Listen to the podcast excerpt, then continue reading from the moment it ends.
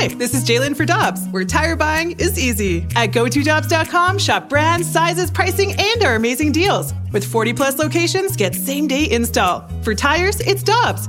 For deals you can use, click on GoToDobbs.com now. Another day is here, and you're ready for it. What to wear? Check. Breakfast, lunch, and dinner? Check. Planning for what's next and how to save for it? That's where Bank of America can help. For your financial to-dos, Bank of America has experts ready to help get you closer to your goals. Get started at one of our local financial centers or 24-7 in our mobile banking app. Find a location near you at bankofamerica.com slash talk to us. What would you like the power to do? Mobile banking requires downloading the app and is only available for select devices. Message and data rates may apply. Bank of America and a member FDIC.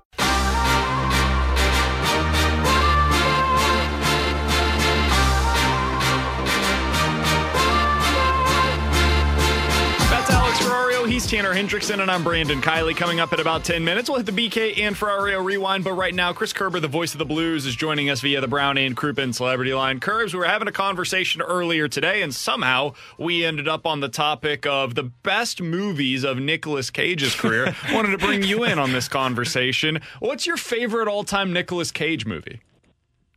Man, that is something I have given pretty much no thought to. Well, Um, this is a perfect time to do it, uh, I actually, I, I, I like the uh, the National Treasure series. Oh, Come on, Curbs. We said that's a Joey answer. We said you're going to go with a different one. But did, did wait, wait? I was going to go with a different one. We thought I, mean, I gotta- said I'm I said you shocked. were a I said you have to be a Con Air or a The Rock type of Nicolas Cage guy. I thought for Oh, sure that was. no, I had, actually, I like, I like both those movies. I kind of forgot about them too. I had Um, outside odds on Gone in 60 Seconds. I had That's that at like five to one on the board.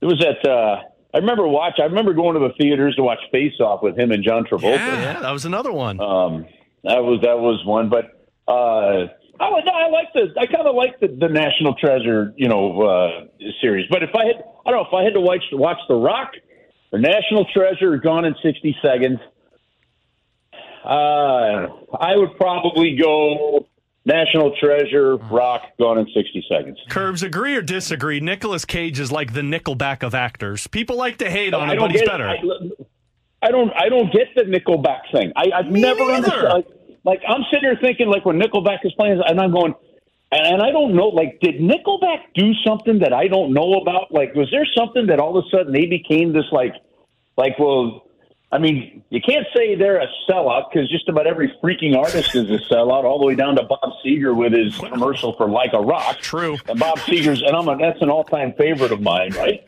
Like th- this is one of those. I think eventually Nickelback just got in the road of something, and now people are scared to say I like it. Well, you may know me a little bit well, fellas, because like I don't really care what too many people think of things, and so I, you know, hell, I got everything from Neil Diamond to whatever on my old iPhone here. So like, if if it's a song I like it, I like it. I I've never understood that Nickelback thing. You know what it is, Curbs? Uh, People that hate on Nickelback have to be kind of like BK, where they just hate really good things. What? They just like to No, hate you know good is? How things. hey, hey, you can bring this up to him next time you have him on too, right?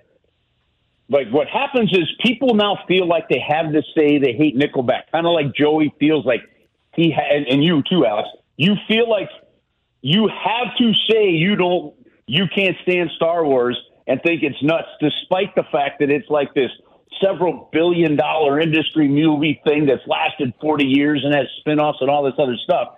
But you've put it in, you've entrenched yourself so much that you feel like you have no choice. It you you couldn't even give it a. Chance. It's like me eating beets. I don't know if I I I just refuse to eat beets anymore because I hated them as a kid. My mom forced me to hate them. I might right now really love a beet, but there's no chance in hell I'm going to eat a beet. No, you know what though, Curbs? I, I have given it a chance, and I liked the the original three Star Wars. I watched it with my wife about two years ago. I enjoyed those, but after those, I hated them because I just didn't I I didn't get into it as much as people do. So I gave them a chance, enjoyed it, but I also just disliked it. But see, that's see now there, there's there's a flip side to that. Like that's that's the thing. Like I can. Uh, I've, I've just recently watched The Sopranos. I never had gone through and watched The Sopranos. I'd seen episodes here, episodes there, and I'm watching it. and I'm like, okay. And finally, when it, by the time I was getting to season four, I'm like, okay, all right. So we got two smart ass kids that uh, don't get disciplined. Uh, you got a husband and a wife that are fighting, and every now and then we got somebody being tough on this other guy. I'm like, I got to go through four more seasons of this, right? And it's and it's not that it wasn't good or the writing wasn't good. It's just that okay, I'm done at this point. But but I would never tell. I would. I, I don't think it was bad. So I don't know. Beets, Sopranos, Seger, Neil Diamond. It's a good talk. I don't know how the hell we got to beets, but that's good. well, you know what? I, on the on the plane flight on the plane flight to uh, between Ottawa and Carolina, flight attendant came by with some with some dinner, and I forget what it was. It was oh, it was actually it was it was some chicken. It was the best chicken I'd ever had on, on a on, on a plane. Anyway, the, the chicken, and it puts down, and and I didn't see the menu part. We're on the right at the end. It said in beets, and I'm like, holy crap! There's two beets on it, and then there's beet juice running into like the chicken, and I'm like, oh no. Well, and Curbs already like, hates chicken too. A, I'm th- well, yeah, I eat chicken. I don't hate chicken. I just think that it's in so many ways flavorless. So I don't. I wonder what the point of chicken is. Takes on the right? flavor but, of whatever you cook it with, Curbs.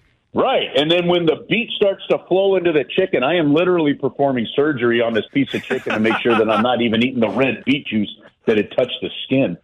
So I can I can understand people apparently I mean, for me, it's Beets. For some people, it's Nickelback. and for Doug Armstrong, it's this roster that he's doing surgery on right now. We're talking to Chris Kerber, the voice of the Blues. That's that was nice the greatest transition I've ever had. That was phenomenal. I want it to be known. I'm proud of what I just did, and I'm not ashamed to say that I'm proud of it. Um, Curbs, all right. Um, I'm trying to think of a good way to ask this question, but what? Just what, ask it. what? What was that? What happened last night? Why did they play as poorly as they did? Uh, well, guys, they they played a much better hockey team. Carolina's good, I mean, like really good. Yeah. Well, Carolina's the second best team in the National Hockey League uh, from a record standpoint, from a point standpoint. One of the best defensive teams in the National Hockey League. Uh, the, the goaltender that they played against last night is uh, part of the reigning Jennings Trophy, you know, winning tandem that what you saw, frankly, last night. I don't know that I can say so much Ottawa, but clearly Colorado, right? Um, you saw an inferior team playing a better team. You saw moments where you can make some plays, get some goals, like the Faulk goal, right? But when a team can just come at you in waves like Carolina can, and I talked to Paul Stastny at the morning skate about this for Carolina, it you know it can just wear you down and the Blues just are not good enough. Now, in the last three games, the top end guys for this team, and by the way, you're missing Saad, you're missing Butch Navich.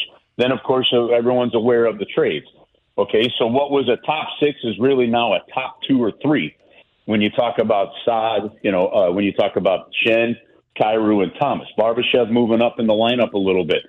But what's really happening, in my opinion, is the teams, because of the trade of O'Reilly and Tarasenko, you cannot hide 18 and 25 anymore. And those guys are getting a hell of an education right now in the kind of matchups that Brayden Schenn, that Ryan O'Reilly, that Vladimir Tarasenko, that Jaden Schwartz, and those guys have faced shift in, shift out, game in, game out every single night in the National Hockey League. And this is an important learning curve because they're going to go into an off season and realize – that's what I am going to be facing now every night in the National Hockey League. Jordan Kyrou must have pulled up on three or five plays yesterday where you know the hit was coming. And by the way, that's kind of natural, and that could be that's okay. You remember the greatest show on turf. Sometimes the yards after the catch weren't always there because if someone was coming in to hit, just go down, take the yardage, and get back up so you don't get killed, right? And so that's not when I say that it's not always a bad thing. But you could see the way that teams, Ottawa was out there to hit Kyrou every single time. They were slashing, right?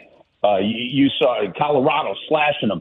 They were hitting him. They were going in for the body every single time. And that's a wake up call to those guys. And those guys, from an offensive standpoint, have gone completely quiet in these last three games. And then the other part of it is the, the roster below them doesn't have the skill to keep some of that momentum going. So you got to rebuild it. And, and this is the difference in, you know, kind of a high end talent team and a team that doesn't have as much skill. Curbs final question that I've got, and it is a, a bit of a follow up on that in, in some ways. Um, it it has nothing to do, of course, with the St. Louis Blues, but um, can you rank these four players in terms of how they would help improve uh, the Blues roster in a hypothetical world? Timo Meier, Alex DeBrincat, Dylan Larkin, Jakob uh, Chychrun. Well, let's let's let's let's go backwards first with with Chychrun. Um, Chychrun brings you a little bit more youth, uh, a little bit more skating. You're going to have to. That's just to me. Chychrun is just bringing you a, a different size. Uh, his shot and stuff. He's going to have to replace somebody, maybe like a Torey Krug, you know, in, in the lineup. Someone's got to go before that part can happen. Because going into that game yesterday, you had the full healthy defenseman until Krug got hurt. Um, and and every one of those eight defensemen that you had on the roster uh, including you know, Tucker, are all under contract the next year. All right, so you know part of a, a defensive shakeup with as poor as this team's been defensively is where the Chychrun thing comes into play. Um, Dylan Larkin, ah, you know I. I think you can go find that somewhere if, if you need it. I like depending on where they are, that one does it. Alex DeBrincat, look, Alex DeBrincat can flat out score, and he's got skill. Um, the, the, the Ottawa Senators, I, I with the direction they're going, I'd, I'd be shocked to see the Ottawa Senators do something with Alex DeBrincat. But the, one of the other issues too is whether you look at Alex DeBrincat, some of these other guys you're looking. Size is a big deal, and, and the Blues no longer have much size. They, they they really don't have a whole lot of size in the up front area. Um, and then you know the other one you mentioned is Timo Meier, and I know there's been some rumors out here. All right, now you've got now you've got some high end skill, a guy that can play across the, the line. Uh, he's got the age 26. You sign him to a long term contract. But if you got a guy like Timo Meier, who's clearly a, a goal scorer, 31 goals in 54 games, you've got another guy you're going to lock in to a long term contract. That might give you three forwards on eight year deals, right? You know, now that could be good, but if something goes haywire, you know, you, you could be you could be caught for a while. So it's an interesting one. The one that intrigues me the most out of all those is a Timo Meier, because if the Blues were to make a move for a guy like Timo Meier and get him and extend him, and I don't, there's no chance the Blues make a move to get him without knowing that they can extend him, and I don't believe Grier in San Jose has given anybody permission to talk to Claude Lemieux, Timo Meier's agent. But if they get him uh, and they extend him, then that shows you just how quick of a turnaround Doug Armstrong is looking for. Curbs, we appreciate the time as always, man. I'm I'm Team Timo as well. And Team Beat. Appreciate you hopping on with us. We look forward to listening to some Nickelback together very soon. Bro, uh, Alex, there's a simple rule in life. If it stains Corningware, don't eat it.